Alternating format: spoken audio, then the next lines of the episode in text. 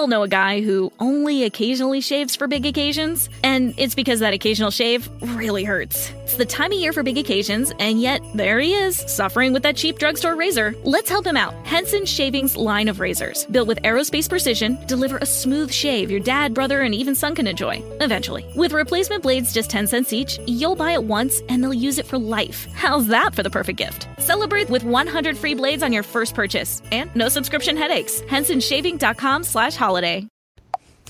Hello, everybody. This is Joseph Brownlee. Welcome back to Body of Christ Real Talk. This is Real Talk. Let's get back into what I left off on my last show. I'm going to continue right with this video by audio by this young lady named Christy Burke. She's a Pauline rejecter, I like to call her. She's against Paul and called Paul a heretic.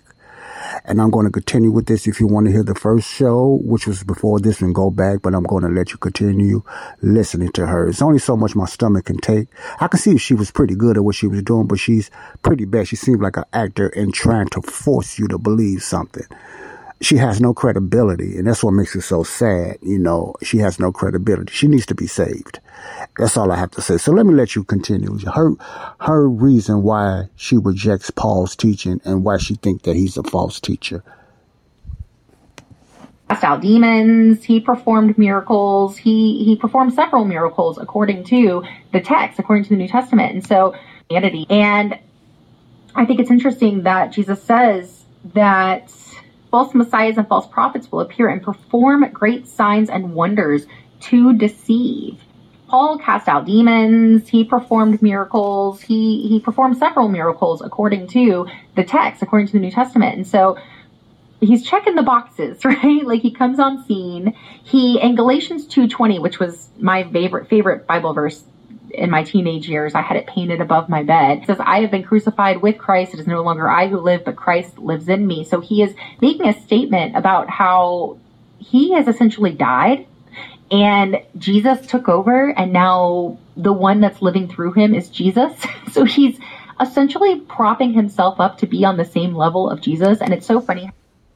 Oh, that's so sad, y'all. You see what I'm talking about? What? If you guys can write a comment, which I know you're not, what is she messing up on? She read Galatians 2. I don't have time to go there now, but if you got your Bible, read Galatians 2. When Paul said he's crucified in Christ, Christ is crucified, he's crucified in Christ. If you let me try to go there, man, I just don't want to try to. Let me go there and help this young lady here. Because let me try to remember if I can find.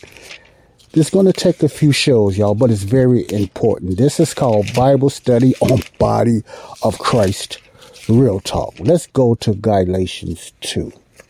I'm going to read it. Galatians 2. Let me see. What did she just read from? I'm going to go back, okay? Let me see. So we can go to the right scriptures. Let's hear this again, what she just said. All right, listen to this. Wow. Paul cast out demons. He performed miracles. He performed several miracles according to the text, according to the New Testament. And so he's checking the boxes, right? Like, he comes on scene. Checking the boxes, wow. 2:20, which was my favorite Bible verse. In my teenage years, I had it painted above my bed. It says, I have been crucified with Christ. It is no longer I who live, but Christ lives in me. So he is making a statement about how he has essentially died and Jesus took over. And now the one that's living through him is Jesus. So he's essentially propping himself up to be on the same level of Jesus. And it's so funny how so many Christians see this as kind of an act of humility when you die to yourself and let Jesus live through you. And I think.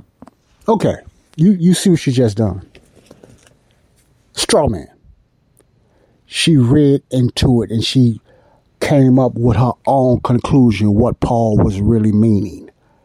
You see, that's reading into. Many people do that. Let's read Galatians 2:20 ourselves out of the word of God.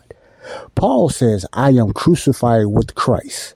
Nevertheless, I live, yet not I, but Christ liveth in me. And the life which I now live in the flesh, I live by the faith, listen, of the Son of God, who loved me and gave himself for me.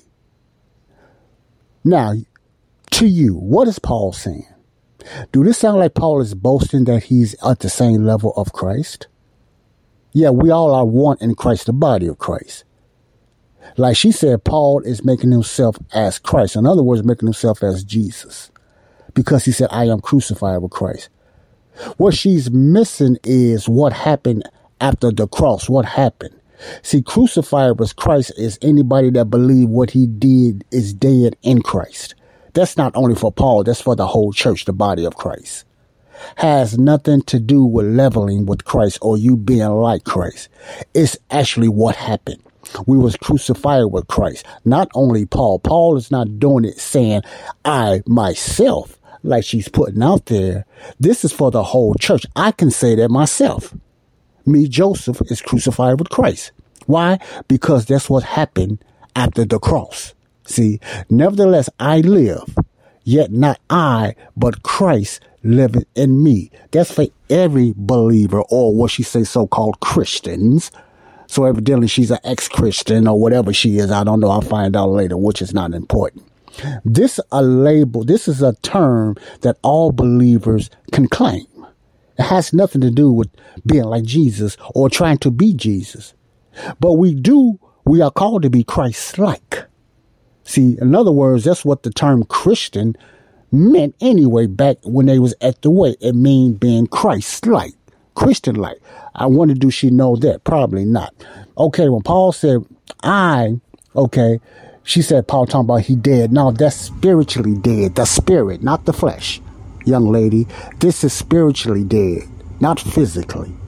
See, when Paul said, I died in Christ, the flesh died, the spirit came alive. That's what he meant, young lady, Miss Christie. I say this out of love. I wish I could talk to you, because you may want to listen or you may not. I believe you sound like you acted. Okay, 8 minutes left. I am crucified with Christ. Nevertheless, I live. Who is the I Paul talking about? He's talking about the spirit man, not the flesh. See, this has nothing to do with physical death. Yet not I, but Christ liveth in me, and the life which I now live in the flesh, body, human body, I live by the faith of the Son of God. Now, if he was putting himself in the same category of Christ, he wouldn't have put here the faith of the Son of God. He would have just said the faith of me, or the faith I by the faith of me.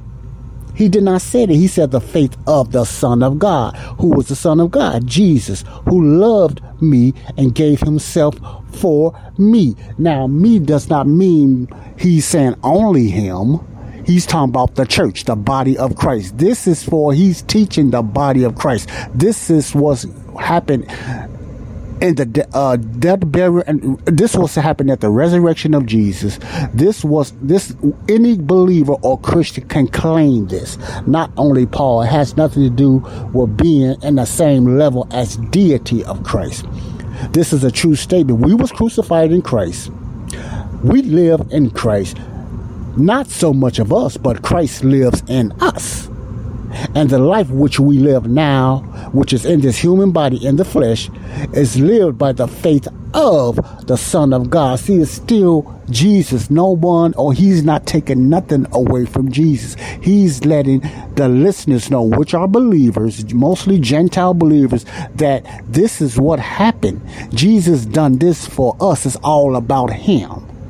So you see, it's very sad that she read that into it because her dislike and lack of understanding of the Word of God, especially the teachings of Paul. Let's continue. I think that what they're doing is they're actually putting themselves on the level of Jesus, and they're claiming that this isn't me, this is Jesus, who I am now. You see, heard that again? I think. She says that a lot. And that's why I say, when you listen to people, when they say, I think, they're coming to their own conclusion. It's Philly. It's what I think. It's not what the Word of God says. It's what I think.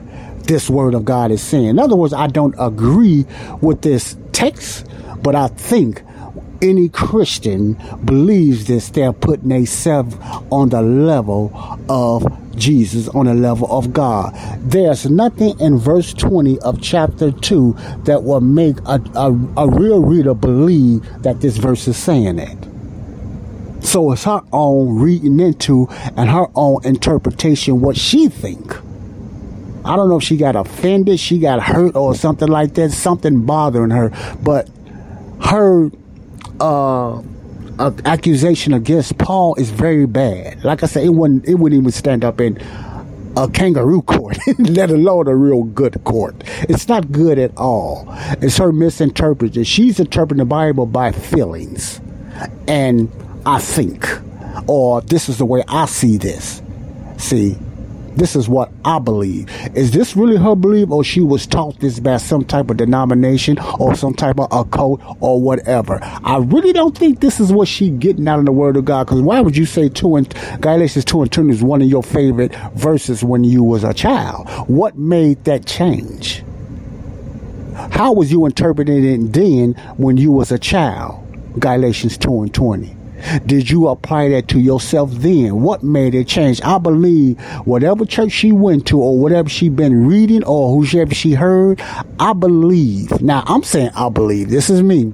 I'm leaving myself open to be wrong. But usually there's always a trend that she heard another teacher or somebody manipulated her and had her really re-look at the scriptures to interpret something else. I could be wrong, but I don't think I am. Let us continue. And now who you perceive when you talk to me and interact with me is Jesus. It's not me, it's Jesus. Like, that's exactly what pastors are doing. That's what people are doing when they say, like, I've died to myself and Jesus lives in me. You're basically calling yourself Christ. You really are. No, you're not. What? Where you get that from? Now, let me give you the benefit of the doubt. Pastors do a lot of allegorical teaching, and they add a lot of metaphors and stuff like that. See, very seldom you hear a pastor meaning that they are like God. Now, you got some of them out there like the faith teachers, Copeland and all those crazies, like the planners and all, and Dollar and all them. But the average pastor, when he says something like that, whether he paraphrasing or quoting the scripture, he's 9 times out of 10, he's not saying that he's Jesus or like God. That's you. You interpreting it that way. Because your unbelief. A lot of this got to do with unbelief. You interpreted those verses, whether you believe it or someone taught you this way, as it's saying that you are Jesus and you are God. And you can't accept it because you know you cannot reach that level, even though the word of God is not telling you to try to. So it's an issue with you and your interpretation. Whether, you know, I doubt if you just read it and you came up with this conclusion yourself. I really doubt that. I believe somebody led you the wrong way down the line, because according to what I was listening, I think you are ex-Christian. Ain't no such thing as an ex-believer. You was either a believer and still a believer. If you call yourself an ex-Christian, you never was a Christian anyway. See, that you already messed up on that. If that's your stand right now, you got hurt somewhere. And you start talking about what other Christians, because they believe they are one in Christ. They believe that Christ died in us and the things Christ do in us make us Jesus. I don't know where you come up with that with. That's your interpretation. I don't know who taught you that. The Bible's not saying nothing like that. Even somebody young would know, man, that's not saying I'm God. It's saying what God does through me. Let me let this finish. Let me let her finish. Really are. And so, again, Paul is kind of propping himself up as Jesus. He's performing signs and wonders. It even says that he will lead astray as many as possible, even the elect. Now, I think the elect, according to Jesus, was the Jews, because Jesus was a Jew. He was forming his own kind of Jewish cult. He followed the Jews. Yeah, elect at that time was Israel, but also the saints are elect too, is whatever people that is called. It's elect few. Yes, at that time you are correct. It was talking about Israel, but what you are saying is elect is only the Jews. No, the elect is not only the Jews. It's whoever it was chosen. It was used, meaning the Jews the majority of the time, but the elect could be the called out body of Christ's church too as well. But in that, that's why context is very important. Within that context, Jesus was talking about Israel, the Jews, yes. But your interpretation of that the Jews was the only elect. They was elect at that time. Okay. All right. Let me let her finish. The Jewish religion, and that's what he was there to minister. He was there to minister to the Jews according to his own words. But then Paul comes along and he starts ministering to the Gentiles. And a lot of the people, a lot of the Jewish people that were a part of this movement didn't like that. They didn't because of time constraints, I will be right back, and I'm going to continue right back on what she said because my time is running out. Peace out. Love you all.